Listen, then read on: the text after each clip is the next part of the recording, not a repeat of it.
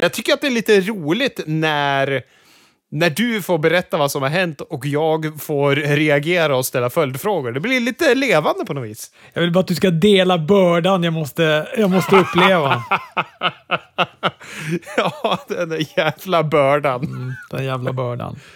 Hörrni, vi spelar in på en tisdag idag. Vi kan väl vara eh, transparenta med det, eller det är väl kanske lika bra att vi är det, för det betyder att vi inte kommer att prata om så jättemånga shower, men vi kommer att prata om eh, Smackdown och vi kommer prata om Raw.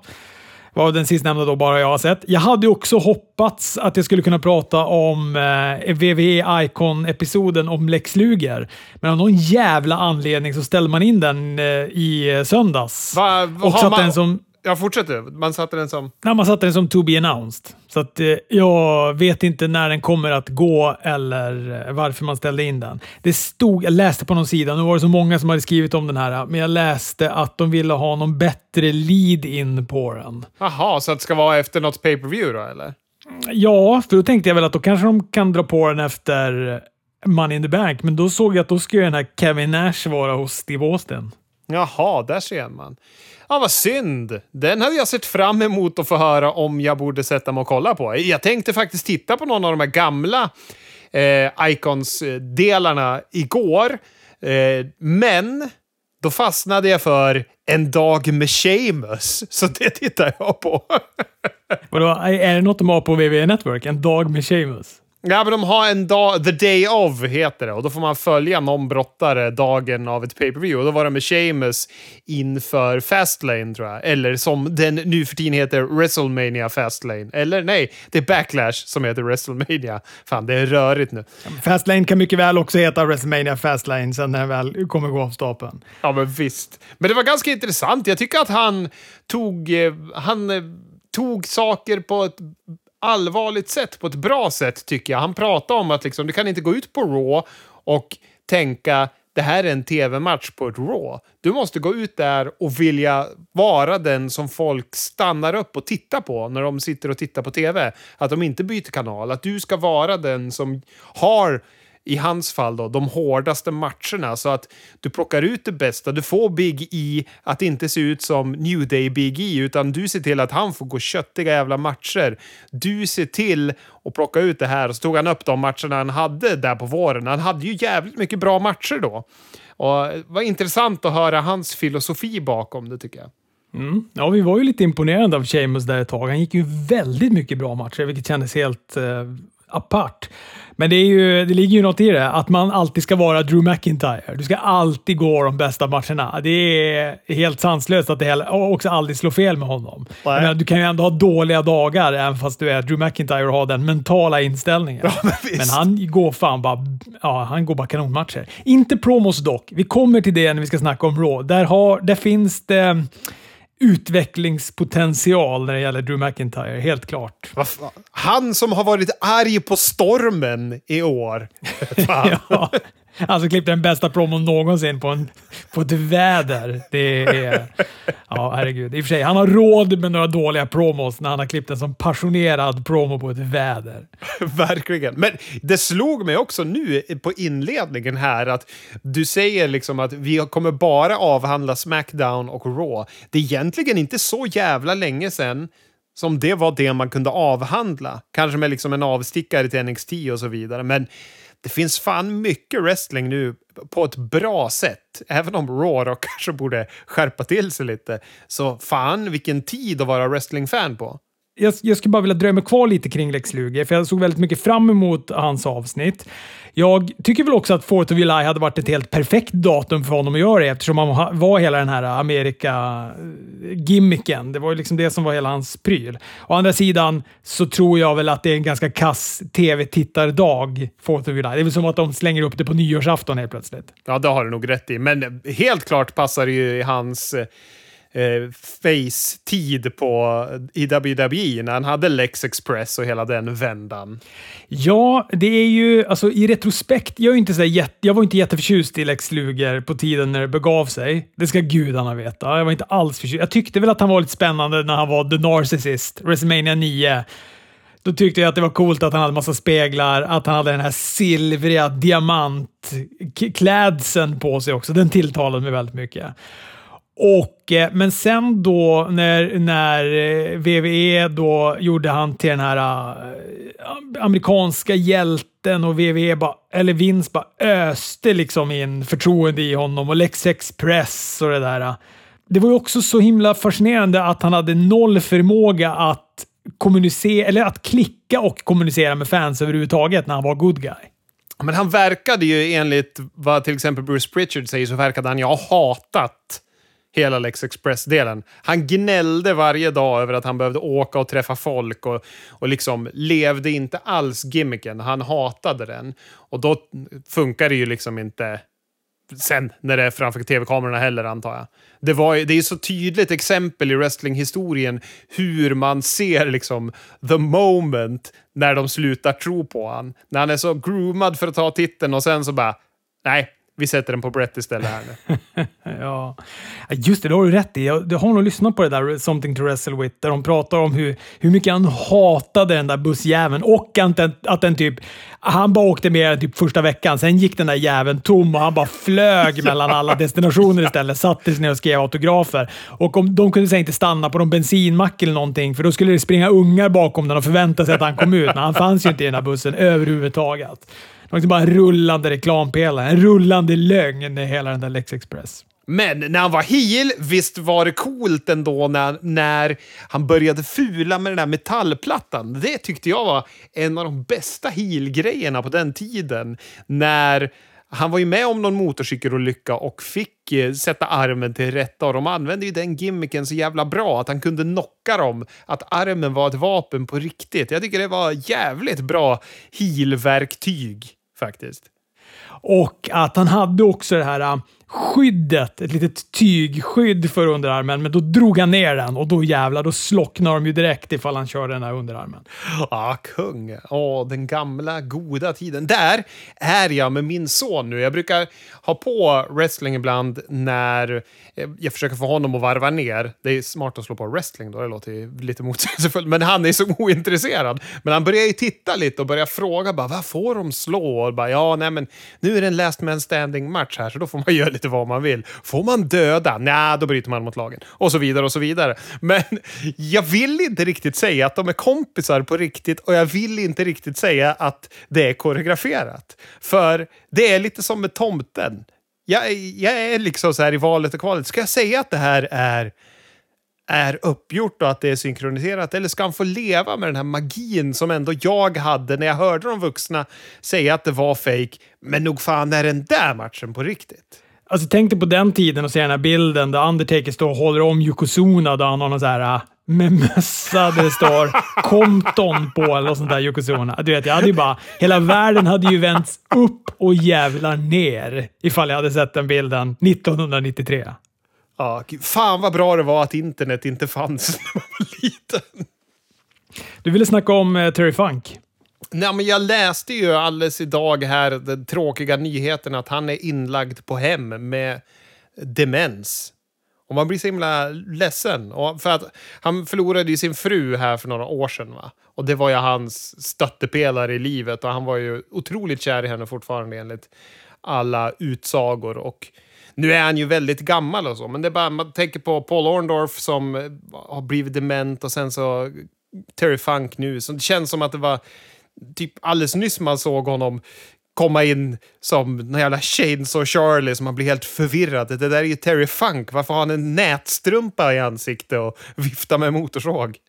Ja, ja nej, men det där är ju tråkigt att höra. Eh, det är ju sannerligen. Jag, eh, jag försöker minnas när jag sist såg Terry Funk liksom, i en wrestlingring eller när hans, hans... Ja, men har han gjort någon cameo eller har han varit med på något Legends-avsnitt och sånt där? I sådana fall måste det vara jättelänge sedan. Ja, nej, jag kan inte komma ihåg något så här färskt i minnet alls faktiskt. Det också, vi återkommer ju ofta till Beyond the Mat, men jag tycker det är så himla fascinerande när de sitter och tittar på röntgenbilder på hans båda ben, eller det knäna va, tror jag. Ah, och läkaren säger bara så här, ah, men det här knät det är helt trasigt. Alltså det här, du måste operera det, annars kommer du, annars kommer du ha ont i det här knät för resten av ditt liv.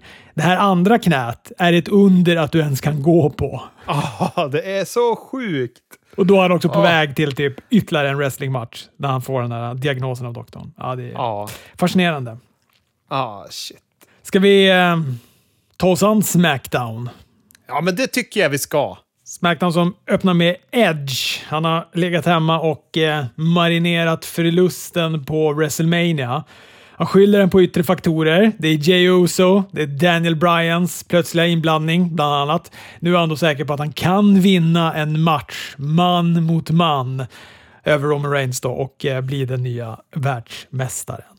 Du har ju helt rätt i att han ser ut som Triple H med skägg. Det är någonting med skägget. Skulle vi bara fimpa håret på han, då är han ju väldigt lik en sentida Triple H alltså. Synd om Edge ändå. Alltså, den, här, äh, den här comebacken kan verkligen inte ha blivit som han tänkt. Det är väl ingen som tror att han kommer ta titeln på Money in the Bank mot Roman Reigns. Det här är ju bara någonting i väntan på något stort på SummerSlam. Han får inte ens vara det stora på SummerSlam. Nej, och det kändes ju lite som att det var det här han stod och sa i promon också. Att det blev inte som jag hade tänkt mig. Det var som att hela hans sorg var där i ringen. Det är också så här... Äh, han förlorade ju matchen på WrestleMania. Han blev uträknad med Daniel Bryan på honom. Det är inte så att han heller... Ja. Det är inte så att det var Daniel Bryan som blev uträknad och han fulade så Edge hade blivit utslagen utanför och sånt där. Utan Nej. han, han blev liksom pinnad med hjälp av Daniel Bryan. Det var så tydlig, eh, ren förlust i ringen som det kan bli. Typ. Big E och eh, Shinsuke Nakamura, flankerad av Boogs, går match mot eh, Baron Corbin och Apollo Crews. Det här var en Ah, det var väl en okej match, men det är ett himla, himla märkligt avslut.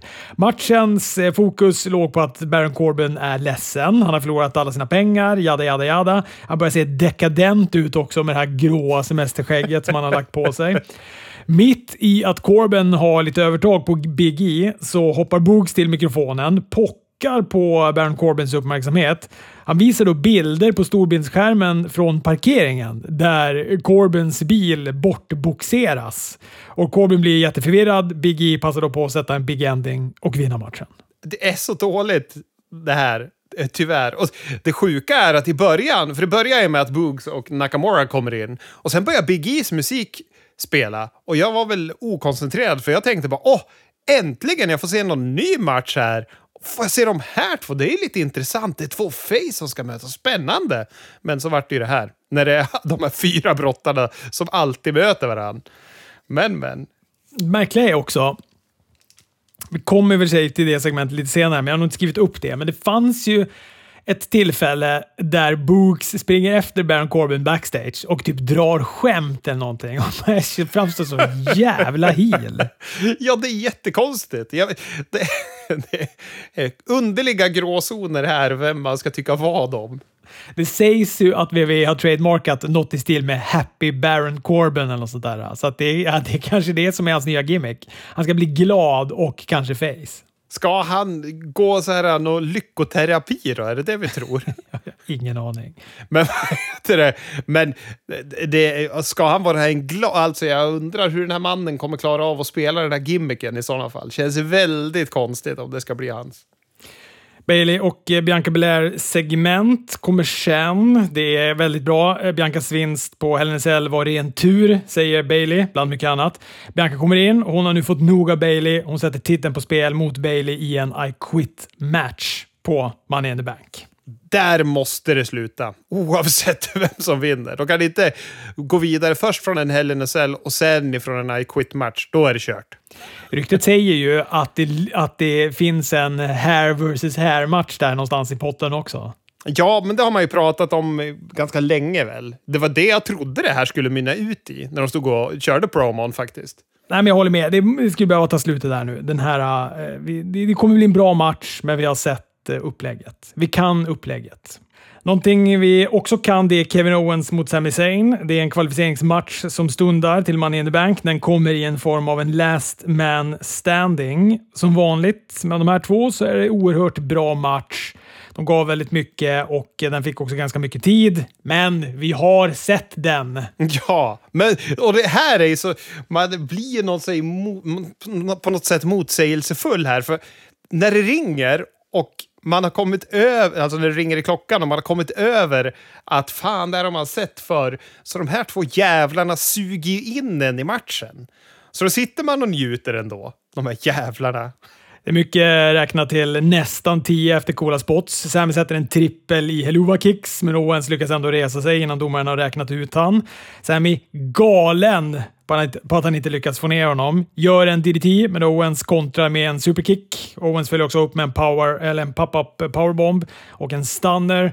Och sen så blir det en trippel i powerbombs av Kevin Owens. Det är först genom kommentatorsbordet, en genom ett annat bord och slutligen då en på ringkanten. Och det här blir för mycket för Sammy som inte tar sig upp igen. Domaren räknar till 10 och Kevin Owens vinner matchen och är nu med i Money in the Bank.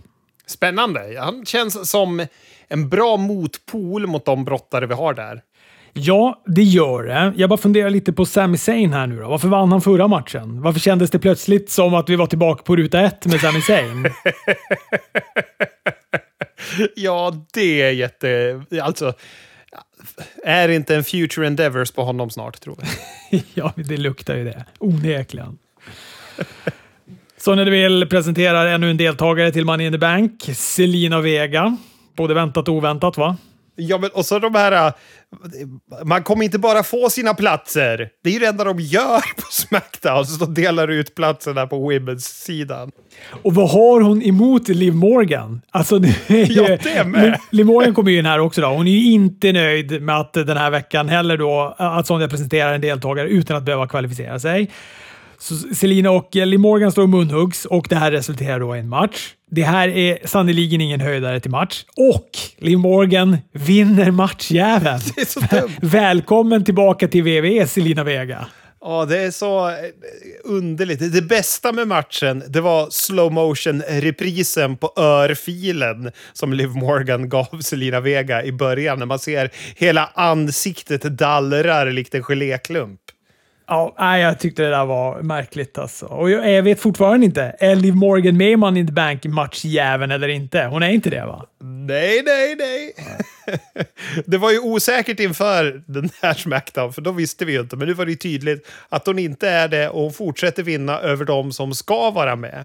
Det gör ju att alla ser dum ut. Varför gör de så här?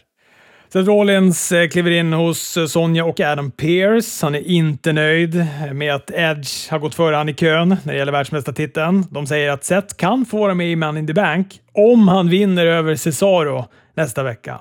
Seth skrattar som svar. Ja, Seth Rollins, han, kan de ge honom en bra storyline nu så att han får skina? Jag känner att att uh, han, är, han är på gränsen att kliva upp nu till att, att bli en MVP på Smackdown om han bara får rätt storyline. Han känns, känns som att han har mycket glöd inom sig just nu.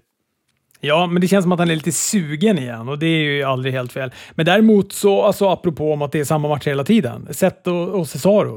Får vi se ytterligare en match mellan de två? Jag är helt ointresserad av det. Ja, verkligen. Och, och, Cesaro, han, han är också så här som man blir orolig för future endeavors nu när han har fått ett fett kontrakt och de vet inte vad fan de ska göra med han. Otis vann över Angelo Dawkins i en typ squashmatch. Det är styrkebrottning av Otis, ingen Montesford i Dawkins ringhörna. Otis avslutar med Vader-bomb. Han ser fan inte klok ut utan skägg, Otis. ja, men vad tycker du om den, vad heter det, om makeovern på honom? Gillar du den eller är du emot den?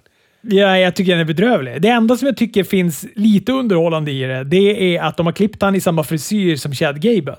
Så att Chad Gable... Det hade varit roligt om Chad Gable hade varit såhär, nej men det är jag som har klippt Otis. Att han försöker göra honom till en Chad Gable.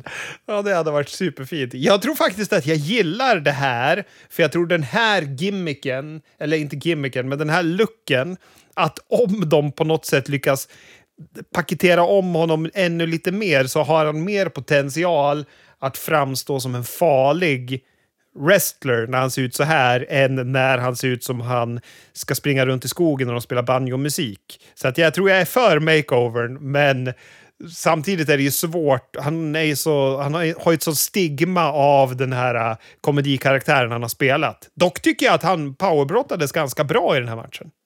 Ja, det gjorde han ju. Och Angelo Dawkins är ju bra, så att på så sätt var det ju en bra match. Eh, absolut, jag har inget att klaga på det. Men jag bara tycker att det är också så här... Alltså, du minns ju hur jävla över Otis var med publiken. När han var Otis och hade skägg och var tjock och var rolig och sådär. Jag är bara så orolig över hur publiken kommer motta den här nya Otis. Den här Ched Gable-versionen av Otis. Det kommer vara tystnad. Känns det som. Ja, det kommer det vara. Och det är aldrig bra, Chris. Nej, det har du helt rätt i. Det är då Vince McMahon bara, men vänta nu, varför är inte den här över? Det är då han vaknar till, när han hör att det är ingen annan som är intresserad av de här. Om nej, tänk när de tar bort hans soundboard inför Money in the Bank och verkligheten möter honom likt örfilen från Liv Morgan på Selena Vega. Han kommer ju bli så förvirrad av olika reaktioner här tror jag. När de får se Alexa Bliss, vad kommer han tänka? Avslutande segment är Jimmy Oso som under kvällens gång har varit tydlig med att han ska call out Edge. Han hade gärna velat ha Roman med sig, men Roman är inte närvarande på det här Smackdownet. Jimmy Uso vill då ha Edge till ringen. Edge kommer in försiktigt. Han är också säker på att Roman kommer komma in och hoppa på honom när som. Jimmy och Edge kommer till slut ihop sig. Det blir stökigt. Jimmy med en superkick, men Edge får in ett crossface efter lite om och men.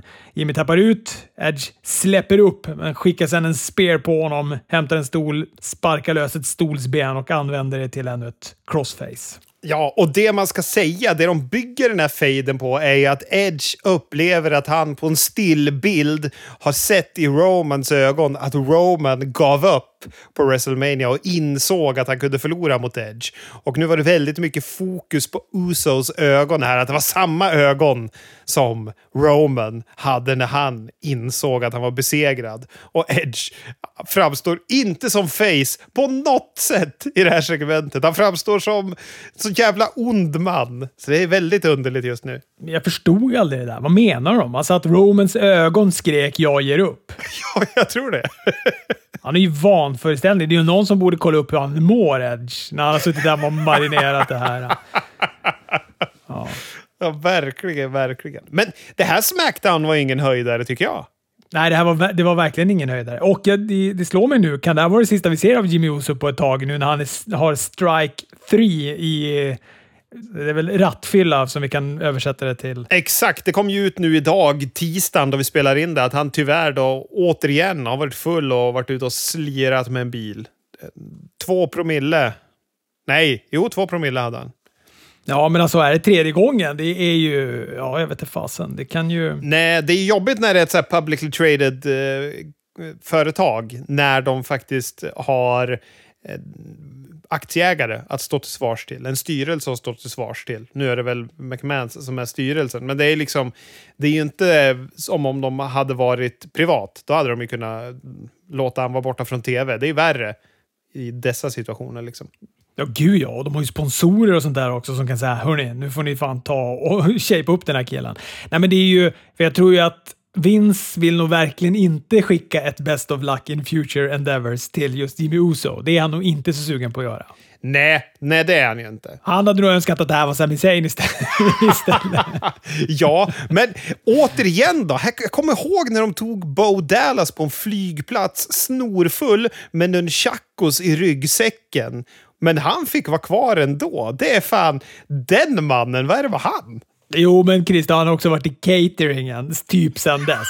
Det är ju inte så att han har haft någon framstående roll överhuvudtaget. Det utan det är ju med nöd och näppe han har stått och slevat upp den jävla risotto till, till andra brottare.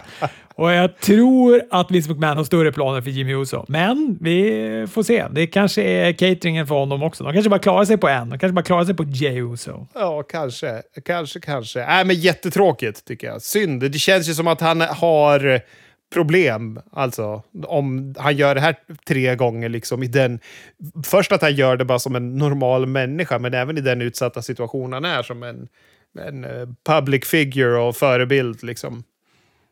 Vill du att jag river av Raw? Ja, jag vill att du river av Raw. Jag tänker komma med frågor kring de här olika härliga segmenten jag inte har sett. Ja, ja spänn fast säkerhetsbältena. Nu blir det fulla versioner också, Chris. Du kommer inte vara förskonad med en jävla YouTube-version med bortklippta godsaker, utan här är det allting. Likt... Eh, jag ska göra liksom, vad är det, Tom och Jerry, då, då är det råttan som är Tom va? Nej, det kanske är Jerry som är råttan och, och katten som är Tom. Ja, skitsamma. Du vet när de spärrar upp ögonen med liksom tandpetare för att han ska sitta och titta på någonting. Det är, typ så är jag med dina öron nu, för nu ska du få höra på Raw. Jag tycker det är bra att du har Tom och Jerry-referensen istället för typ A Clockwork Orange. Det säger ju lite om dig som person och det gillar jag. Just det, det är då han ska kolla på Ultra Violence va? med så uppspärrade ögon och sitta och titta på det. Raw startar i alla fall med ett Miss TV. Drew McIntyre är gäst, det ballar ur och alla representanter från Raw på Money in the Bank löser av varandra med att göra entré fram till att AJ och Omas kommer in. Han lyckades ju inte vinna matchen förra veckan, så han är ju inte med i Money in the Bank. Det här är han också ganska tydlig med. Han tycker inte att förra veckans match var schysst eftersom Randy Orton no-showade, så borde då matchen ha varit en singelmatch mellan han och Drew istället för inblandning av Matt Riddle. De surrar på alla. Riddle, när han kom in så klättrade han direkt upp på en stege som stod uppställd i mitten av ringen. Och så har han suttit där under hela det här segmentet, högst upp på stegen. Plötsligt så inser han ju då att jag är ju bara snäppet högre än Omas här uppe. Och det gör ju Riddle väldigt glad och vill då göra en high five med Omas. Men han är inte så sugen på det, så han svarar med att välta stegen. Och Riddle åker i backen, pajar sin fot, samma fot igen då som han sparkade i ståltrappan förra veckan. Och ganska snabbt efter så passar AJ på också att sparka till Riddle på den där onda foten och det blir stök mellan alla. Ja, var det ett bra segment? Det låter inte helkast när du beskriver det.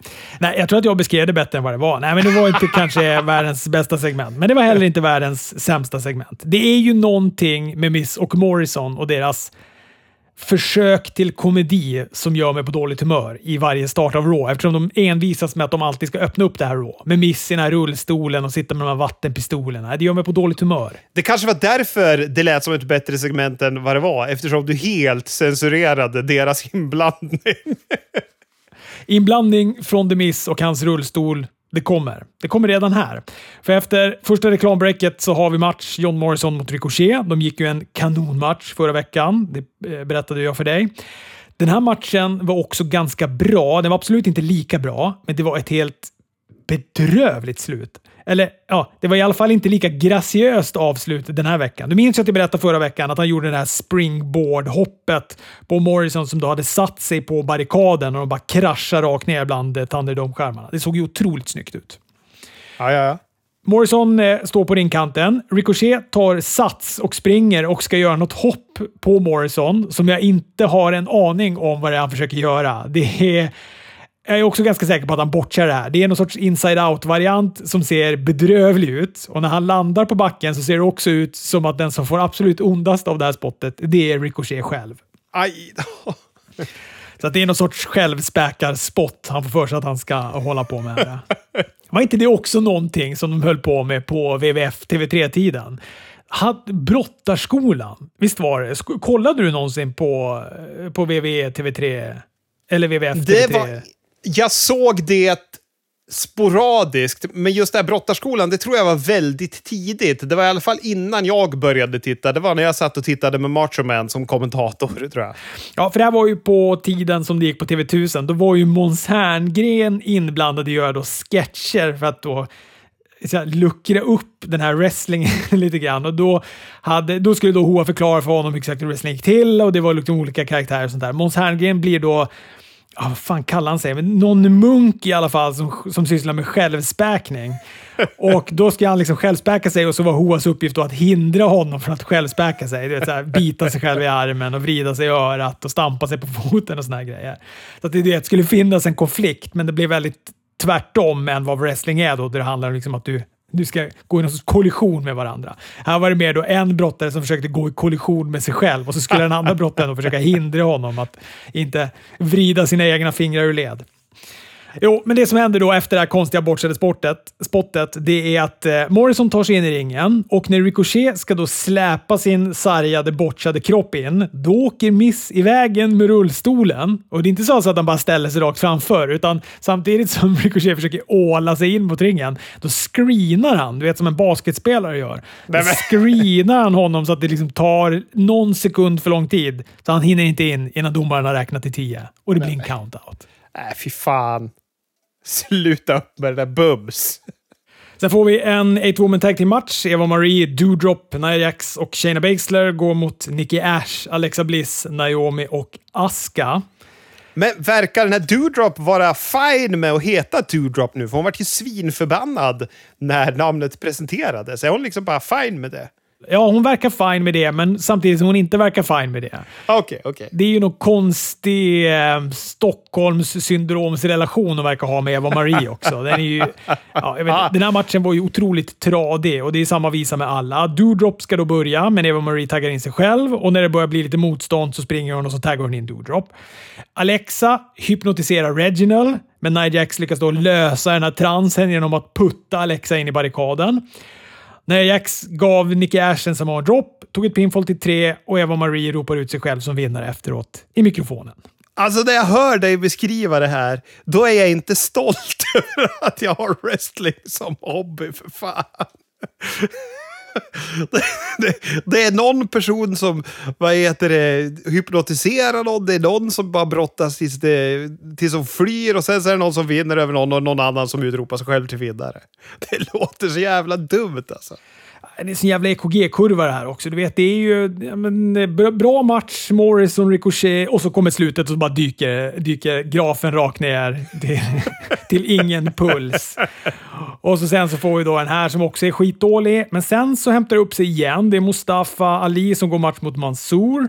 Mm -hmm. Och storyn grundar sig i då förra veckans Battle Royal där Ali eliminerade Mansour och Mansour vill nu veta vad fan Alis problem är och Ali svarar med att han vill inte att Mansour slutar som han. Vad det nu betyder. Aha, ja.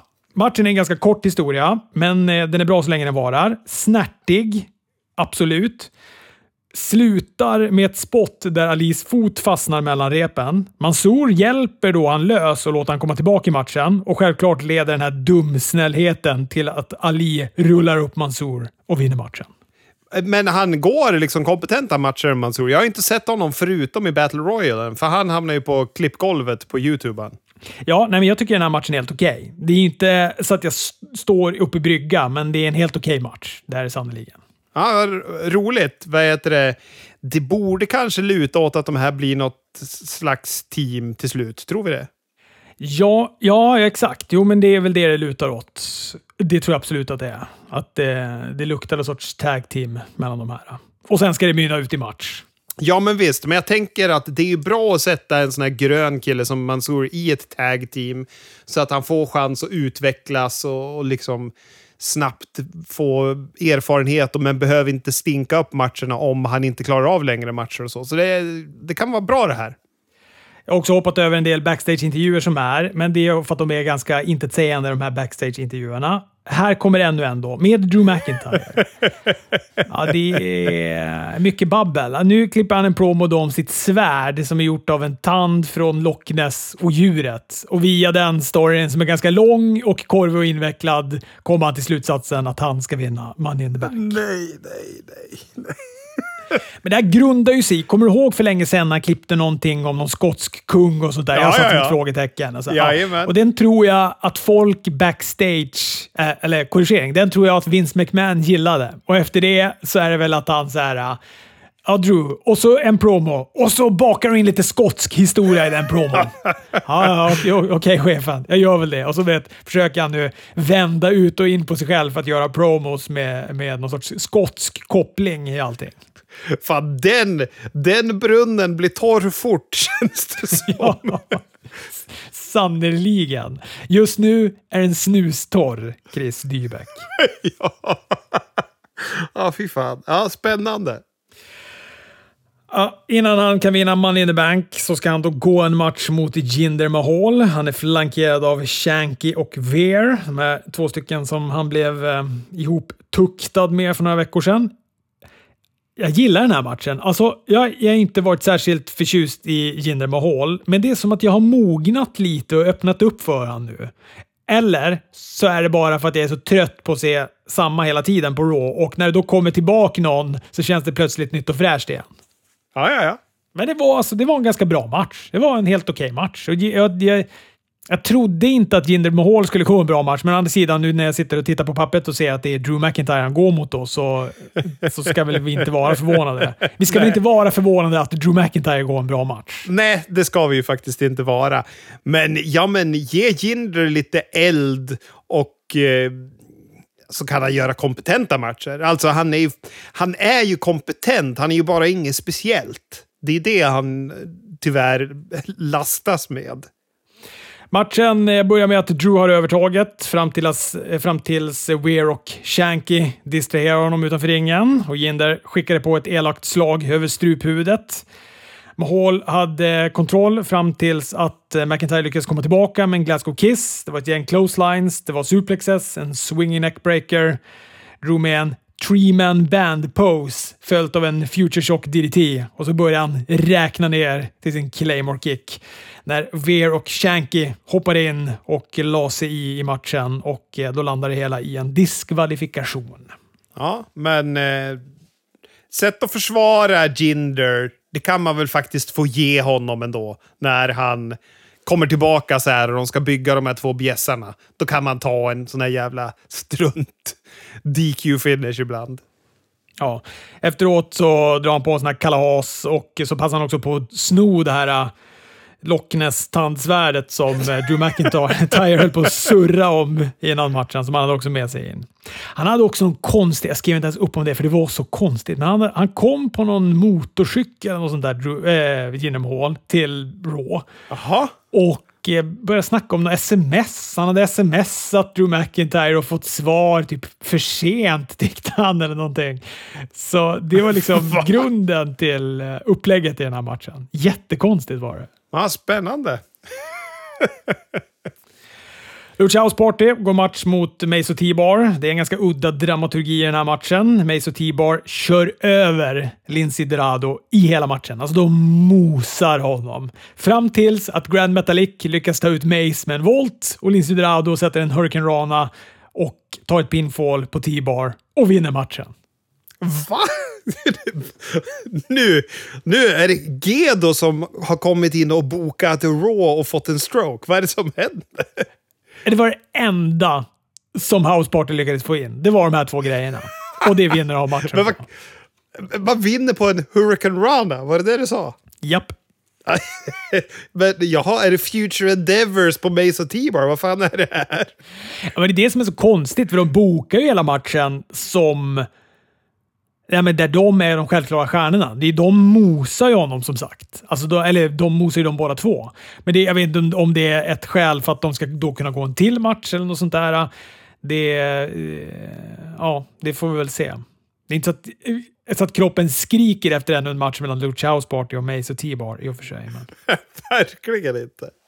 Lisidrado hade också någon kanifierad mask. Alltså han hade gjort, du vet sin eh, wrestlingmask i rött och svart hade som Kane-mönstren på sig. Och så hade han röda och svarta kläder. Så någon typ av hommage var det i alla fall. Spännande. Han är ju en av Serpenticos bästa kompisar. Se, se där. ja, han är också röd och svart. Jag tänker leka att det är en Serpentico Tribute. Ja, ja, det kanske det är. Det var inga serpentiner i alla fall. Det var ju trist. AJ Styles går match mot Riddle. Riddle med ont i foten sen Omas puttade ner honom från stegen inledningsvis. Han var bandagerad och halt. AJ är inte sedd med att heel brottas på Riddles fot. Den ligger i skottsikte under hela matchen. Styles låser upp ett ankle lock på Riddles onda fot, men Riddle lyckas rulla ur den och undan ett eh, Golf Crusher-försök till en serie knä. Han gör en enbent senton och tar ett pinfall till två. Riddle avbryter sen en fenomenal forearm genom att slå på repet när AJ är på väg upp. Han får in AJ i en draping DDT, men AJ lyckas sen ducka en floating bro. Riddle landar illa på sin onda fot igen och då uppenbarar sig Viking Raiders plötsligt bland Thunderdome-skärmarna. De dyker upp, du vet, som Keith Lee kunde dyka upp där ibland. Och då, det här distraherar både Omos och AJ och Riddle då med en snabb schoolboy på AJ och vinner matchen. det känns som att den enda rena vinsten vi har haft hittills, det är en Hurricane Rana från Lindsay Dorado. ja, det har du rätt. Nej, vi hade ju en Samoan Drop också, faktiskt, där från, från Naya var det väl. Men jaha, så vi fick en till sån här jävla struntgrej med AJ.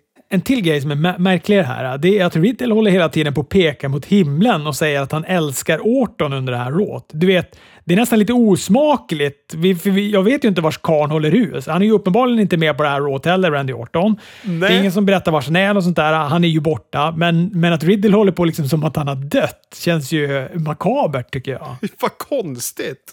Ja, verkligen. Ja, ja, men han sålde foten konsekvent genom hela matchen. Det ska han ha, Riddle. Det var bra. Den läkte inte ens sådär när han hade momentum. Det var snyggt. Och inte som vanligt i WWE. De har ju annars ett otroligt läkkött, de där brottarna. Ja, verkligen. Charlotte Flair i ett segment på krycka bygger vidare på upplägget mot Rhea Ripley som också kommer in på krycka. Givetvis är ingen av de här beroende av krycka utan istället så blir det till vapen som de använder på varandra när de ryker ihop. Jackson Riker och R-Truth vinner över Elias och Cedric Alexander i en match som jag tror är under en minut. Okej. Do tell. Innan matchen, ens innan börja, så kommer Tosawa springandes. Han har 24-7-gänget springandes bakom sig, givetvis. Truth får ju vittring på buskistiteln. Lämnar då Riker ensammen och springer efter den här 24-7-titeln. Det här spelar inte så, så stor roll. Ah, Han blir då e e lämnad ensam än Riker. Det här spelar inte så stor roll, för Elias lämnar också Cedric Alexander under den här matchen. Han blir rädd för den här otroligt okarismatiska Jackson Riker. Riker vinner snabbt på en spinning side slam och eh, ja, det var det. Alltså, vad i helvete. Jag vill få den till en Bossman slam den där han har, men det, den var väl enarmad va? Den här spinning side slammen när Bossman gjorde den. Ja, han fångar ju upp dem. Nu sitter jag och gör den här hemma i fåtöljen. Men han fångar ju liksom upp dem som om man ska snurra dem i en dans lite, Bossman, innan han slammade ner dem. Snygg var den! Ja, den är svinsnygg. Riker gör den exakt likadan, fast han använder väl båda händerna. Jag tror att Bossman bara tog upp dem under ena armen och snurrade på och uh, Riker gör den med, med två armar. Ah, det är en detalj som är fruktansvärt oviktig i sammanhanget.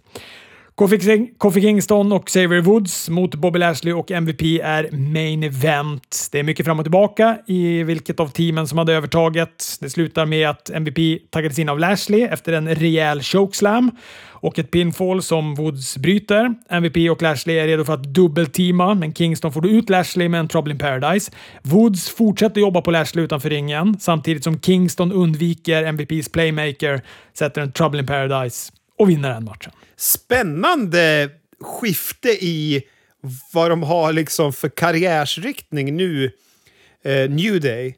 För de var ju så himla försvunna ett tag när de var tag team-mästare. Då fick de ju inte ens vara med på Raw. Och nu helt plötsligt så får de main eventa. Och har gjort bra matcher och grejer. Så att, eh, snygg vändning. Bra gjort av dem. Ja, och jag tycker den här matchen var ganska bra bokad också. Bobby Lashley är helt klart övertaget. Det är ju han som är... Alltså när, när New Day har som mest momentum, det är ju när de kör mot MVP. MVP som också såg lite... Mm, du vet, han pajade ju någonting med knät där Ja, för ja. ett tag sedan och har ju varit borta sedan dess och inte gått några matcher. Och jag tyckte ändå att han var i ganska bra form där när han gick matcher innan han pajade knät. Men nu eh, kändes han otroligt... Han brott, man såg att han brottades väldigt försiktigt med det där knät. Det gick väldigt sakta och han var väldigt eh, med, medveten om att det, hade- det där knät hade gått åt helvete tidigare. Ja, just det.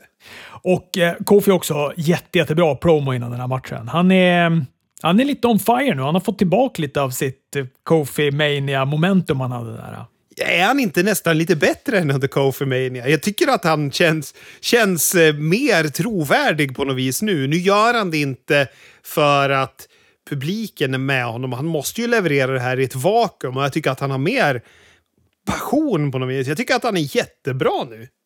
Ja, jag håller faktiskt med dig. Jag, jag tycker också han är bättre den här gången. Men det är som att han... Eh, förra gången så köpte jag inte riktigt hans, eh, hans push. Eller jag tyckte inte riktigt att den kändes... Oh, jag vet inte vad jag ska säga, men det kändes... In, ja, den var inte i takt med mig i alla fall. Jag var inte där alla andra var med Kofi Kingston. Kofi Mania gjorde mig ingenting. Det var som att han fick en participation trophy när han var där i, i Kofemania. Eller att Vince gav publiken en participation trophy. Här får ni för att ni, ni låter mycket. Ni kan få det här den här gången då. Men det var inte för att Kofi var en trovärdig mästare eller ett hot mot titeln. så. Nu känns han ju mer on fire och nu har han något att bevisa och, och karaktären är på något sätt i synk med pushen. Ja, men eh, det var Raw. Kändes det som att du missade något eller? Nej, men det lät ju faktiskt inte supersämst. Nej, men det lät inte supersämst. Jag tycker att det var saker som verkade ändå ha, ha drivit storylinesen framåt mot Money in the Bank. Och, eh, men jag tror att jag mår bättre av att ha hört din genomgång av showen än att ha sett den själv. Så att jag blir ju lite avundsjuk på de av våra lyssnare som faktiskt inte tittar på Raw utan får höra våra versioner av det. För de har det kanske lite bättre än oss när allt kommer kring. Ja, men det som jag tyckte var med det här Raw, det var väl att... Jag, ty jag tycker nog att det här drog ett längre strå än vad Smackdown gjorde. Smackdown var... Ja, det var mycket bra matcher och sånt där också, men det kändes som, som ett Smackdown där det var väldigt mycket repris. Det här Raw fick jag ju ändå ganska mycket nya prylar. Jag fick eh, Jinder Mahal kom tillbaka i match. Jag fick ändå se T-Bar och Mace. Jag fick se Monsour. Jag fick eh, Alias, att de ändå bygger någonting på de grejerna och sådär. Och ganska mycket kompetenta, kompetenta matcher. En hel del bedrövliga slut, men absolut. Det är inte så att jag känner mig superförvånad över att det är bra matcher med bedrövliga slut. Men det kändes också som ett Raw som var ganska fullpackat med eh, det var ganska fullpackat med prylar. Alltså, jag pratade om det för bara någon vecka sedan, om att Raw hade blivit mycket luftigare och det kändes lite enklare att se. Nu var man nästan tillbaka lite grann. De hade tryckt in väldigt mycket som de ville hinna få med på det här Raw. Och då är det som att också, då upplever jag det vara de här tre timmarna som det faktiskt är. Ja, synd. ja, detta om detta. Tack för att ni har lyssnat. Vi hörs!